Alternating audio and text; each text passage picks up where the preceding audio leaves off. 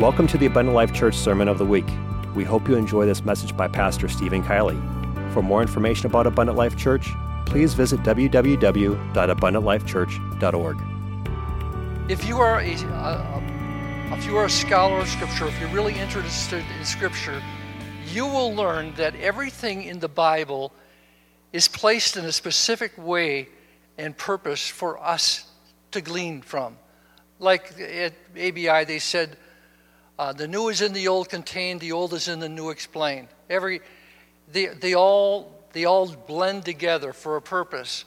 Now, when I, I look at the book of Jeremiah and I see that he was prophesying uh, to, to Judah about the incoming judgment, sometimes we leave it at that. But really, the period of Jeremiah and Lamentations, th- those two books were forerunners for something that was going to take place generations and generations later.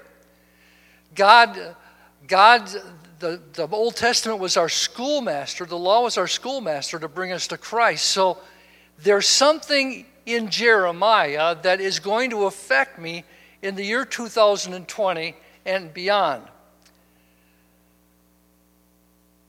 Now, when I look at the book of Daniel, and that's where I want to look tonight, we've been in Je- uh, Jeremiah and uh, Lamentations. We looked a little bit briefly at Ezekiel. But tonight I want to look at the book of Daniel. It was written, written um, in the second century BC. And what's different about Jeremiah over Daniel is Jeremiah was preaching to a people for a judgment that was impending, it was at the door. Jeremiah told the people, unless you repent, you're going to lose your land and judgment's going to come. Please repent. But Dan, the book of Daniel is not necessarily like that. Daniel sees beyond the present time and he sees into the future. And so does uh, Ezekiel. And he's speaking about a cataclysmic event that's going to take place long in the future, along with the political climate of his time. He talked about Nebuchadnezzar, but his focus was really end times. I, was, I hear lots of talk about uh, global warming. I think um, it's not so much global warming, it's global warning. And I, am going to give you some scriptures tonight I, know that the devil knows his time is short. He knows the Bible probably better than any of us. He doesn't obey it, but he knows it. He's had plenty of time to try to dissuade people from believing it or trying to get them not to believe in the authenticity of the Word of God. But when I look back at Daniel, I see God warning us thousands of years ago about something that was going to take place. I look at Romans 8:22. I want to just look at the scripture. There are things happening in our earth at this present day that are trying to get our attention. Some people call it mother nature, all these other things, but I I look at Paul writing in Romans 8:22 and he says for we know that the whole creation groans and labors with birth pangs together until now. In other words, the Bible says we're going to see signs in heaven and in earth. There are going to be visible road signs for all of us to look at to know that for a surety that God is about to do a great thing. Then I, I know that global warming probably plays a part, but not, maybe not in a way that others think, because when I turn to 2 Peter, the third chapter, in verse 7, it says this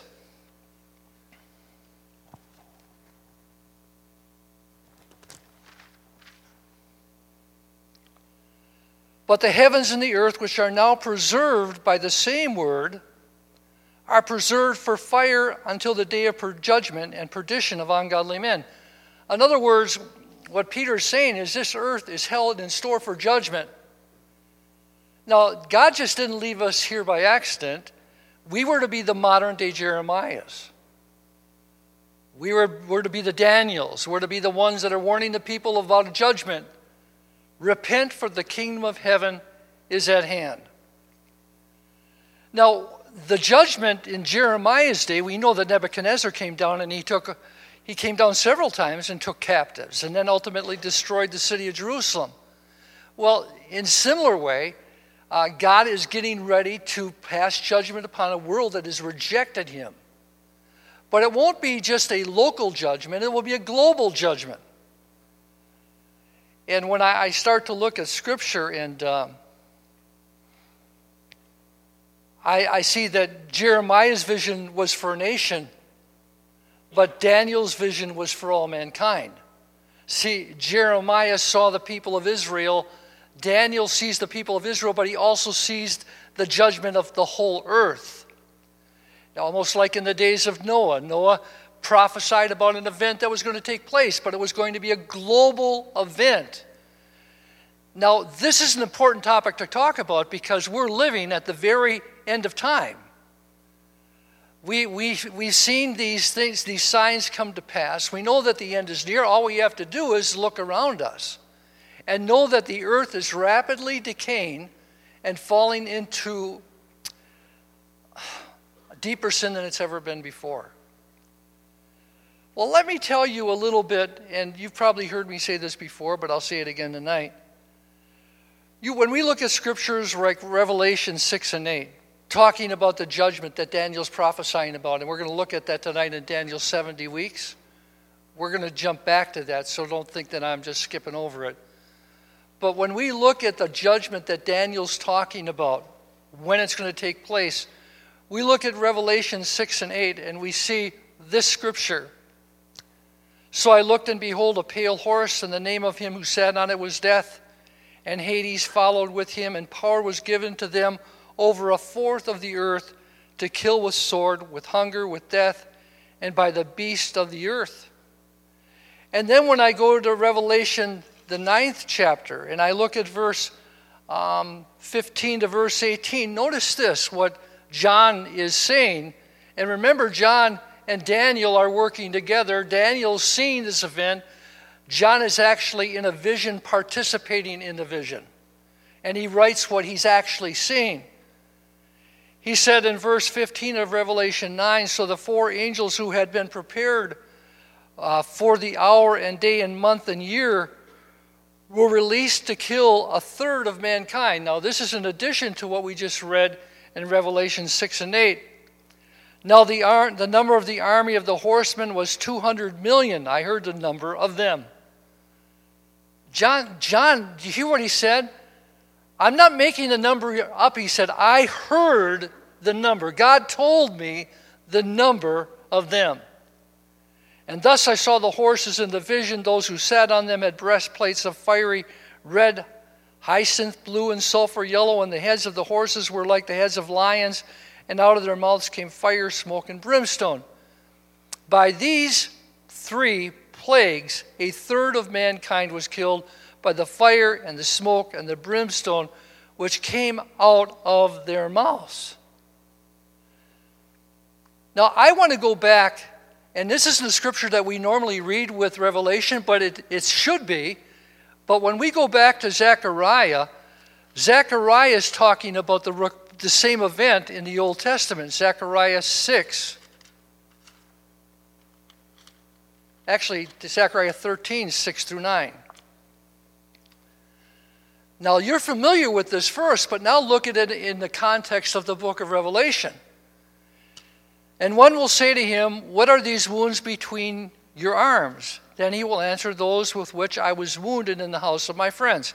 Now, if you've been around a while, you know that this is really talking about Christ. He was wounded in the house of his friends. He came unto his own, and his own received him not. Now, notice what the rest of this chapter says Awake, O sword, against my shepherd, against the man who is, who's my command, companion, says the Lord of hosts. Strike the shepherd, the Lord, and the sheep will be scattered. Uh, those sheep went into uh, exile.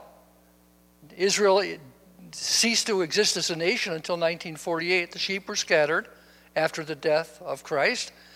Then I will turn my hand against the little ones, and it shall come to pass in all the land, says the Lord, that two that two thirds in it shall be cut off and die, but one third shall be left in it. I will bring the one third through the fire I believe that the fire that we're talking about is the fire of tribulation that is mentioned in the book of Revelation. Because remember, we're talking about New Testament. Israel was scattered after the cross. And will refine them as silver is refined, and test them as gold is tested. They will call upon my name, and I will answer them. I will say, This is my people, and each one will say, The Lord is my God. And I believe that scripture goes right back to the uh, second coming of Christ when they they call out on him and he comes on horseback and they see that they have killed the Messiah and he's really the King of King, Kings. But my point in reading this chapter was Zechariah goes along with the two thirds number of deaths in the book of Revelation. Now, now that we have Alexa, we can ask questions all the time and get answers immediately, which is kind of cool. Uh, I asked Alexa tonight, I says, What is two thirds of 7 billion. Now, the population, according to census, the latest census, is the population of the earth is about 7.4 billion people. Well, let's say 7 billion for convenience. Two thirds of 7 billion, according to scripture, that will die during a seven day period or seven year period is 4 billion 6 million people. All right? Uh, I'm starting to get straightforward. The more I older I get, do we believe the Word of God? Do you believe that? We got to believe the whole thing. You know, you can't pick and choose. Well, if I really believe that two thirds of the population is probably going to be destroyed in the next, who knows? Could, the tribulation could start next week. Everything's been accomplished that's needed to be accomplished. But even say it doesn't start next week, say that it goes another five, ten years. People that we are seeing every single day, imagine two thirds of the people that you know all dying through cataclysmic events within a seven year period. And it's not just going to be a plague that sweeps through, it's going to be judgments from heaven and judgments in the earth. We're living at a very important time in history. We're the Jeremiahs. We're the ones that God has left to warn the people, to preach the message. And woe to the watchman on the wall that does not warn the people of what's going to come to pass upon a nation or a people. So when I look at Jeremiah and Lamentations, what would have happened if Jeremiah wouldn't have pre- preached the message? What would have happened if Daniel wouldn't have of given the prophecies, we wouldn't have known some of the things that were going to take place. They were critical for survival of God's elect and for warning of people of God's judgment. When I look at uh, the time of Jeremiah, I look at a people that has declined, a nation that has declined into moral apostasy. But now, when I look at the time that I live in, I see a nation that flaunts its sin and, and uh, it before the world. I know that Brother Cordell mentioned a few weeks ago, about maybe last week, about the, the Super Bowl. I never used to be a football nut, but I, I older I get, I'm starting to enjoy it. And even though Green Bay wasn't playing, I turned on the game and I thought it would just be fun and I just didn't want San Francisco to win. I don't like anything in California. I wanted Kansas City to go. So, and I, I really enjoyed it. It was really a great game, I thought. But during halftime, I left it on because you know the commercials can be funny, but the commercials were even stupid this year. I don't know who they paid money to watch to make those, but I, I started to watch a Super Bowl show, and I had to turn it off.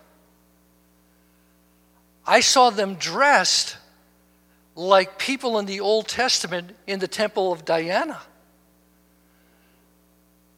I, I, actually looked at the screen for a moment and I said, it looks like a scene from the Old Testament as they are sexually trying to flaunt themselves and gyrate in clothing that even looks like it's from the Old Testament. And I thought, the Super Bowl used to be a time when everybody brought their family and they, they sat in front of the, the setter, they listened to the game, and it was a family event. But now we have to send our children out. And it's only going to get worse. I, look at the candidates that we have in the Democratic Party, and I'm not going to make this political, but it is political. And I can't believe what I see. I, even in the New Hampshire primary, I can't even believe that they, they voted for a socialist that spent his honeymoon in Russia. And then the second runner up, I don't need to tell you about Mayor Pete. And I'm, I'm saying the world's crazy. It's, it's not the same world that I was born into.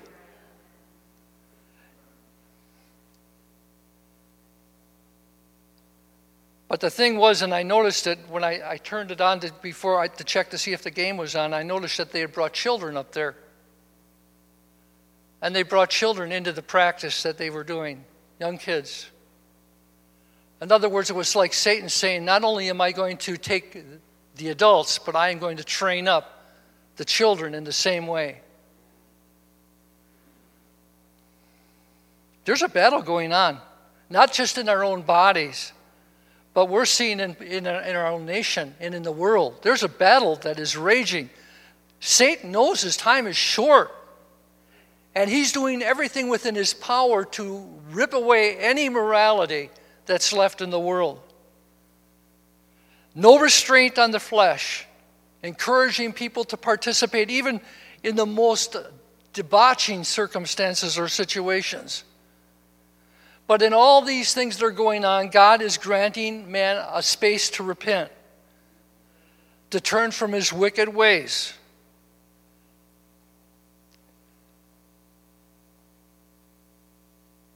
Now, when I go back and I, I look um, at the book of Daniel, there's a couple things I want to point out.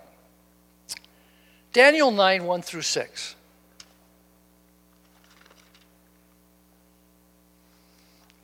I'm going to spend a lot, of, well, a few minutes in this chapter, but I want you to see some things that maybe you've not seen before. In verse 1 of Daniel 9, it says, In the first year of Darius, the son of Ahasuerus, of the lineage of the Medes, who was made king over the realm of the Chaldeans, in the first year of his reign, I, Daniel, understood by the books the number of the years specified by the word of the Lord through Jeremiah the prophet, that he would accomplish 70 years in the desolations in Jerusalem. Then I set my face toward the Lord to make requests by prayer and supplications with fasting, sackcloth, and ashes. And I prayed to the Lord my God and made confession and said, O Lord, great and awesome God, who keeps his covenant and mercy with those who love him and with those who keep his commandments. We have sinned and committed iniquity. We have done wickedly and rebelled, even by departing from your precepts and your judgments. Neither have we heeded your servants, the prophets, who spoke in your name to our kings and our princes, to our fathers and all the people of the land. The one thing I want to point out is in verse 1 through 6, we find a period before revelation of humility and confession. I find in Daniel 9 that he mentions he is fasting and praying three full weeks. Then I, I jump down to verse 10. We have not obeyed the voice of the Lord our God to walk in his laws, which he set before us by his servant the prophets. Yes, all Israel has transgressed your law and has departed so as not to obey your voice. Therefore, the curse and the oath written by the law of Moses, the servant of God, have been poured out on us because we have sinned against him. And he has confirmed his words which he spoke against us and against our judges, who judged us by bringing upon us a great disaster. For under the whole heavens such has never been done as what has been done to Jerusalem. He's talking about the, the fulfillment of Jeremiah's prophecies. As is written in the law of Moses, all this disaster has come upon us, yet we have not made our prayer before the Lord our God that we might turn from our iniquities and understand your truth. He's basically saying, after all these things, we, we still haven't repented of our sin. Therefore, the Lord has kept the disaster in mind and brought it upon us. For the Lord our God is righteous in all the works which he does, though we have not obeyed his voice. And now, O Lord our God, who brought your people out of the land of Egypt with a mighty hand and made yourself a name, as it is this day, we have sinned and we have done wickedly. The second thing that he's establishing is that we are guilty. And I think in, in true repentance, man must acknowledge his guilt. It's quite evident. We must confess our guilt and repent and turn from it. But now, what I really want to go down and look at now is I want to look at what happens after fasting and prayer and confession and humility. Now, God brings revelation. Because I go to verse 20 of the same chapter, and it says this Now, while I was speaking and praying, and confessing my sin and the sin of my people Israel, and presenting my supplication before the Lord my God for the holy mountain of my God, yes, while I was speaking in prayer, the man Gabriel, whom I had seen in the vision at the beginning, being caused to fly swiftly, reached me about the time of the evening offering. And he informed me and talked with me and said, O Daniel, I have now come forth to give you skill to understand. At the beginning of your supplications, the command went out, and I have come to tell you, for you are greatly beloved. Therefore, consider the matter and understand the vision. This vision was going to be one of the greatest visions ever given in the Old Testament. This vision was going to talk about the, the coming of a Messiah, the death of Messiah, the deliverance from sin. The, uh, it, it was laying out the whole roadmap all the way to the second coming of Christ. And he says, I, I want to show you something, but I cannot show it to you until you go through that period of cleansing. Repentance, fasting, prayer brings revelation because it opens up the heart to the sensitivity to receive things of the Spirit. Now we look at verse 24. 70 weeks are determined for your people and for your holy city to finish the transgression, to make the end of sins, to make reconciliation for iniquity, to bring in everlasting righteousness, to seal up vision and prophecy, and to anoint the most holy. Wow, this is heavy stuff. This is something that they are look, that the Jews have been looking for. Now, therefore, and un, therefore, and understand that from the going forth of the command to restore and build Jerusalem until the Messiah, the Prince, there shall be seven weeks and sixty-two weeks. The street shall be built again, and the wall, even in troublesome times. And after 62 weeks, Messiah shall be cut off, but not for himself, and the people of the prince who is to come shall destroy the city and the sanctuary. The end of it shall be with a flood. Until the end of the war, desolations are determined. Then he shall confirm a covenant with many for one week, but in the middle of the week he shall bring an end to sacrifice and offering, and on the wing of abomination shall be one who makes desolate, even until the consummation which is determined is poured out on the desolate. There it is. We, we have the, the crucifixion, we have the destruction of Jerusalem, we have the coming of the Antichrist who sets himself up at the temple and commits the abomination of desolation. All these things right there. But one of the things that I need to point out in Daniel's 70 weeks and in Daniel's prophecy Daniel never allows, or God never allows Daniel to see the period for the Gentiles. In those 70 weeks, the, the Gentile revival is absent. There's a period between the 69th week where the Messiah is cut off or crucified on the cross and the 70th week where the tribulation takes place. God has granted you and I that great gift of slipping into His church or into his body. He slipped us in there, and for the period of the Gentiles or the period of grace, man has lived, the Gentile church. But before the tribulation can actually take place, God's going to take that Gentile church out of the way, and then he's going to bring forth the wrath of God upon the earth. I, I hear people say how mean God is and how unloving God is, that God could kill his own creation.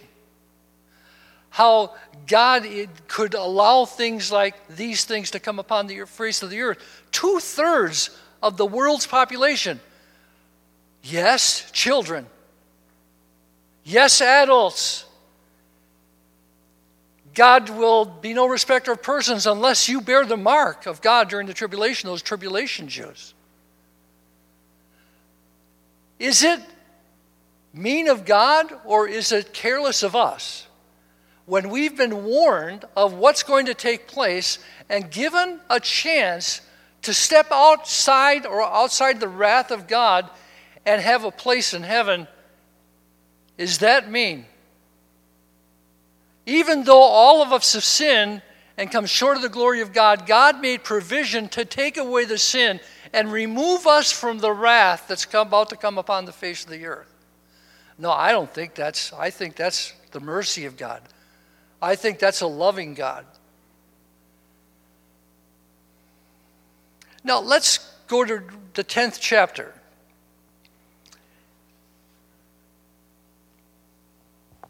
I'm going to be reading from uh, verse 11, it looks like here.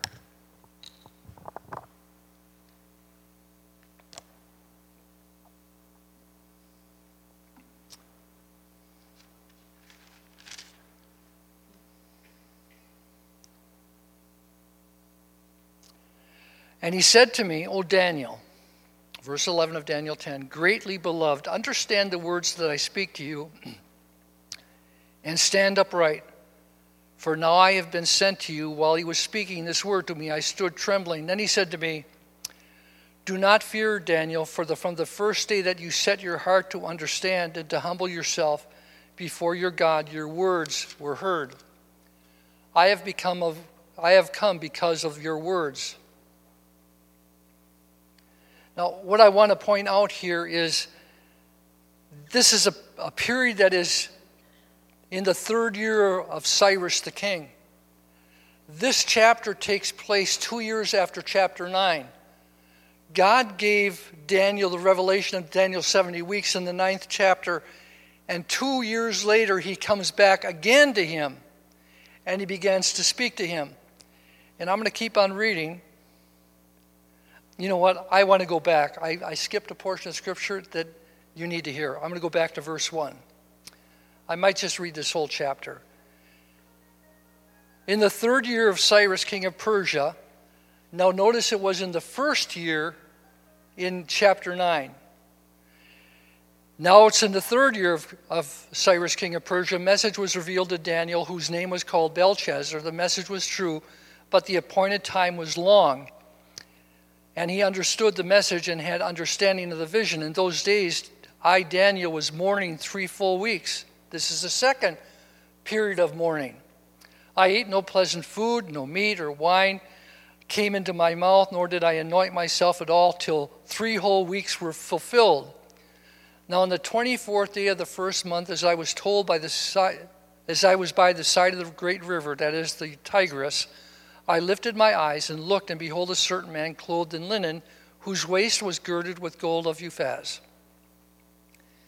His body was like beryl, his face like the appearance of lightning, his eyes like torches of fire, his arms and feet like burnished bronze in color, and the sound of his words were like the voice of a multitude.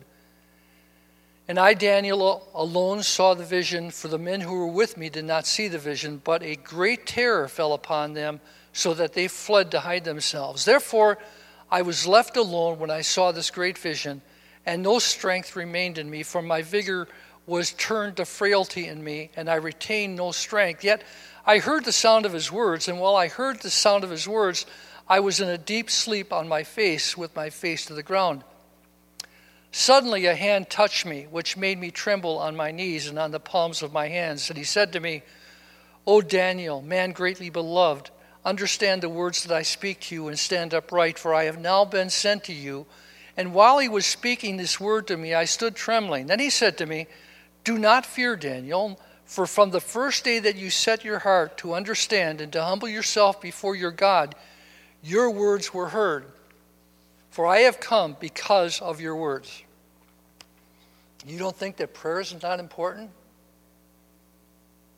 God came, or this angel came with the message because of his words, because of his prayer. But the prince of the king of Persia withstood me 21 days, and behold, Michael, one of the chief princes, came to help me, for I had been left alone there with the kings of Persia. You don't think that Satan is trying to block this message? You don't you, you think it's an accident that this whole thing about global warming and the national summit and even on the State of the Union address, that President Trump had to tell how he was going to plant many trees to help stop the, the progression of what's called, some call global warming. The devil knows what's coming upon the face of the earth. It's about time that the church realizes what's coming upon the face of the earth. This issue is not just a side issue of a democratic uh, people, it's something that's a global thing that's the, the earth is actually letting us know that its time is short. And so the angel comes to him a second time. Now I've come to make you understand what will happen to your people in the latter days. For the vision refers to many days yet to come. This is the end times, not the time of Daniel. When he had spoken such words to me, I turned my face towards the ground and became speechless. And suddenly, one having the likeness of the sons of men touched my lips. Then I opened my mouth and spoke, saying to him who stood before me, My Lord, because of the vision, my sorrows have overwhelmed me, and I have retained no strength. What vision? The vision that God's given him of the end times. If I, I look at the prophet or the apostle John as he wrote the book of Revelation, what he must have been feeling as he penned the words of what he saw that was to come upon the face of the earth. And then I see Daniel, who's been given a glimpse of what's going to take place, also trembling in great fear. But how can this servant of my Lord talk with you, my Lord? As for me, my strength, no strength remains in me. Now, nor is my breath left in me.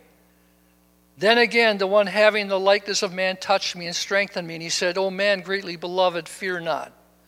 Peace be to you. Be strong. Yes, be strong. So when he spoke to me, I was strengthened and said, let my Lord speak, for you have strengthened me. Then he said, Do you know why I have come to you? And now I must return to fight with the prince of Persia. And when I have gone forth, indeed the prince of Greece will come. But I will tell you what is noted in the scripture of truth. No one upholds me against these words, these except Michael, your prince. So when, when Daniel is getting these visions, and he's starting to see the things that are coming upon the face of the earth. It's something that is so important that Satan is fighting against the angels from even delivering the message. It's a time for all of us. It's good to preach the gospel. It's good to talk about salvation, but we also have a commitment to tell the world of what's coming to pass in our generation you know, we, we teach Bible study and we, we all use a scripture that says uh, when Israel establishes itself as a nation, when it comes back, the prophecy about it coming back and restoring itself as a, a nation once again, all these things shall come to pass in one generation. Well, we know that the time is near. Because Israel establishes itself as a nation. Never in the history of mankind has a people that has been separated for as long as they were separated, ever come and reestablish themselves as a nation again. From the time of 70 AD, when they were dispersed into all the world, never in the history of the earth has a nation that has been dispersed as greatly as they were ever gathered again and established themselves, even to a world power, of course. Because God ordained it, and he says, When you see the leaves, the fig leaves, know that the time is at hand. Israel was the fig tree. There's leaves on the tree. It's a sign to you and I that we're living at the end time. So it's, it's not a time to build homes or build barns. It's a time for us to, understand that the day of the Lord is at hand. All that Daniel prophesied, all of the prophecies concerning Ezekiel, concerning the end time, are present around us. When you turn on the TV and you get mad at all the sin and degradation, just say to yourself, that's God warning me of what's about to take place. Judgment is coming.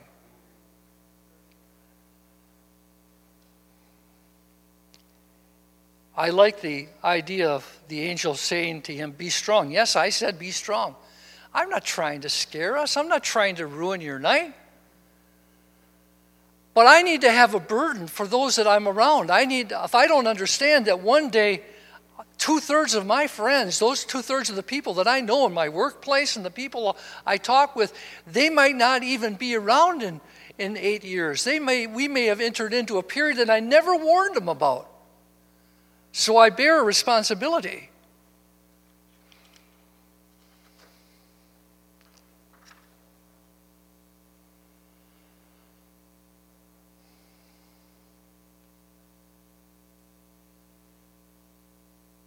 I know that we talked Daniel 70 weeks. I just want to read this verse real quickly. It says, it talks about uh, the forgiveness of sins in Daniel 70 weeks, where he'll come back and he'll make retribu- retribution for sin. Notice what Paul said in Romans 3:25, whom God has set forth to be a propitiation through faith in his blood to declare his righteousness for the remission of sins that are past through the forbearance of God. So the, to- the clock is ticking. Christ has come. He's fulfilled a prophecy of Daniel 70 weeks.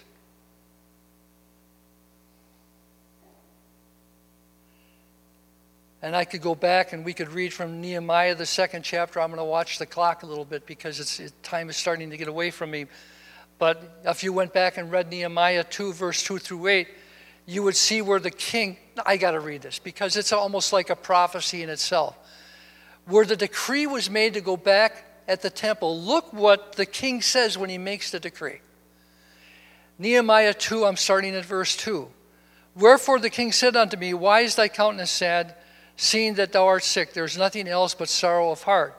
Then I was very sore afraid, and said unto the king, uh, Let the king live forever. Why should not my countenance be sad when the city, the peace of my father's sepulchres, lieth waste, and the gates of thereof are consumed with fire? Then the king said unto me, For what dost thou make request? So I prayed to the God of heaven. And I said to the king, If it please the king, and if thy servant have found favor in thy sight, that thou wouldest send me unto Judah, unto the city of my father's sepulchres, that I may build it. And the king said unto me, the queen also sitting by him, For how long shall thy journey be? And when wilt thou return? So it pleased the king to send me, and I said him a time. Moreover, I said to the king, if it please the king, let letters be given to the governors beyond the river, that they may convey me over till I come into Judah. And a letter to Asaph, the keeper of the king's forest, that he may give me the timber to make beams for the gates of the palace, which appertain to the house and the wall of the city, for the house that I shall enter into. And the king granted me according to the good hand of my God upon me. So God's moving upon Cyrus. That wasn't exactly the verse I was looking for. I might have missed it here as I'm going through my notes. But Cyrus writes a decree that God has moved upon him to build a house in Jerusalem. He doesn't say that just Nehemiah asked him to it. He says, God has moved upon me to, to build a house or to send these people back to establish the house of the Lord. I want to tell you, even in the establishment of the the, of Jerusalem, the going forth to build Jerusalem, God was dealing with heathen kings. Do I think that God is using Donald Trump? Yeah, I really do. I, I sometimes feel like I'm living in, in the time of Joseph. You're saying, what do you mean, Joseph? Well, Joseph had a dream and he went to Pharaoh and he says, God has shown you in the dream, this is your interpretation of your dream, that you're going to have seven years of plenty and then you're going to have seven years of famine. I feel like Trump has come in. I, have never seen a guy do what he's done. A president that would go to a, a right for life rally, none of the presidents we've ever had has ever went and made a stand for unborn children. I've never seen him defend the right for life and, and associate himself with how life comes from God. I, I sometimes look at how did this ever happen? And then I sometimes think, well, maybe what God is doing is He's giving the United States, America, another chance to repent and turn back to God. He's giving us a, a time of plenty. All the stock market's up, all the people are doing great financially, just like the days of Joseph. But remember that after the years of plenty, seven years of great famine happened. Now, that's just my hypothesis. I can't say that my opinion is any greater than your opinion, but it, uh, it does seem to make sense to me. But to sum all this stuff up, because I'm, I'm, I'm talking beyond what my limits should be here. I don't want to get you so you're bored and fall asleep. But the crux of what I'm saying is, I, I want to shake myself sometimes. I, I start to think about temporal things. I, I start to think about how am I going to do this or how am I going to do that or can I get this or can I buy that or, you know, things around us when God is saying you're, you're missing the events that are taking place in the world, all of the little things that I'm worried about today, they're, they're nothing compared to what is on the brink of the horizon. And I have to set my priorities to fulfill those goals that God has set for me. Now, this message is not to make you feel bad. Sometimes we just need to shake ourselves and say, Lord, open my eyes so that I can really see what's going on in the earth. That this place is really not my home. This is not my destination. This is not my destiny. This earth is not my destiny. You know who I am and who you are? This isn't your earth. You're just an ambassador now. When you got saved, you were assigned to an ambassadorship. You're a representative of heaven. You're left here on earth to represent another country. The ambassador never buys land in the country that he lives in. He's just there to, to represent the one that sent him. But you know, I, I don't want to build big barns and I don't want to get involved in a lot of things that keep me earthly minded. And prayer does that. So, what am I saying? What, what are you asking, Brother Kielley? What you, is it that you want God to do? I want God to sweep into my life and reestablish a burden that I once had. Let me ask you a question. Maybe I'm just unusual. It wouldn't be the first time I was told that. But when I first got saved, when I was 19 years old, every day I drove truck. Every day that I drove truck, I would watch the sky. I'd say, I wonder if that's the cloud he's riding in on. I was uh, anticipating the Lord's return every day. I really, truly believed it. And I still believe it. But I've, I've lost my edge. Are you with me on this? I've lost my vision. So, what am I saying? Lord, renew my vision, renew my burden. Help me to change my focus from the things that, that trouble me on the earth to see you in heaven. And what's about to happen upon the earth, and give me the burden for the lost that drives me to pray. And in closing, I'll, I'll just hit another point that I made, and I want you to see it in both of those revelations, those times where the angel came to Daniel, he had prayed for three weeks. He had fasted and, who, and repented of his own sins and the sins of the people. I truly believe that wherever that prayer room or that closet is, that you get away with God and you seek Him with not only words, but with a broken and a contrite spirit that God will begin to show you things that you don't normally see. But it's going to be those periods of time where you humble yourself and wait. I like what the angel said. You know, I just want to let you know this, Daniel, from the first day you prayed. From the very first day. It wasn't, I, he didn't hear you on the 21st day. He heard you on the first day.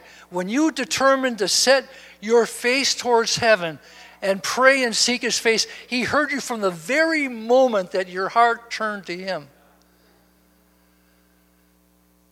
So it doesn't, you, I'm not saying, well, you got nothing's going to happen for three weeks. I'm just saying it's a condition of your heart. And so that would be the summation of what I'm trying to say tonight. There's a whole lot more. I could go into 1 Thessalonians 4 and we could talk about the rapture of the church. I could tell you about 2 Thessalonians 2, where he who now lets will be led until he be taken out of the way. Do you realize that the tribulation period cannot start while the church is here? Yes, I believe that. I believe it with my whole heart. And you know why I believe it? Because John said that God would let or he would hold back tribulation until he removed us out of the way. Second Thessalonians 2, quote, He who now letteth will let until he be taken out of the way, and then shall that wicked one be revealed, whose workings are after the workings of Satan. That's the Antichrist. So if you're looking for something to be happy about, it's something we're already feeling because Christians are already dying in the world. Even though we're not seeing them die all around us, they're dying for their faith. That's just the beginning of the storm. But when the storm hits, we'll be looking from above and not beneath. But we still will feel the effects of what's coming. Let's stand.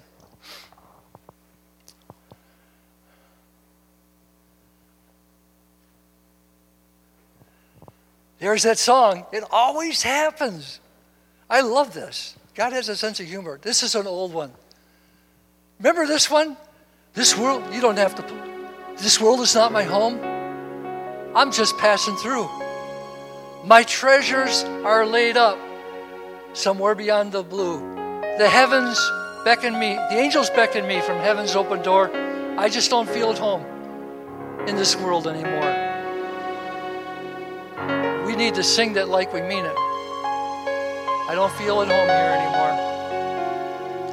Lord Jesus, tonight, we take a moment, Lord, and we ask you to sweep into our hearts and our minds tonight and change us, Lord.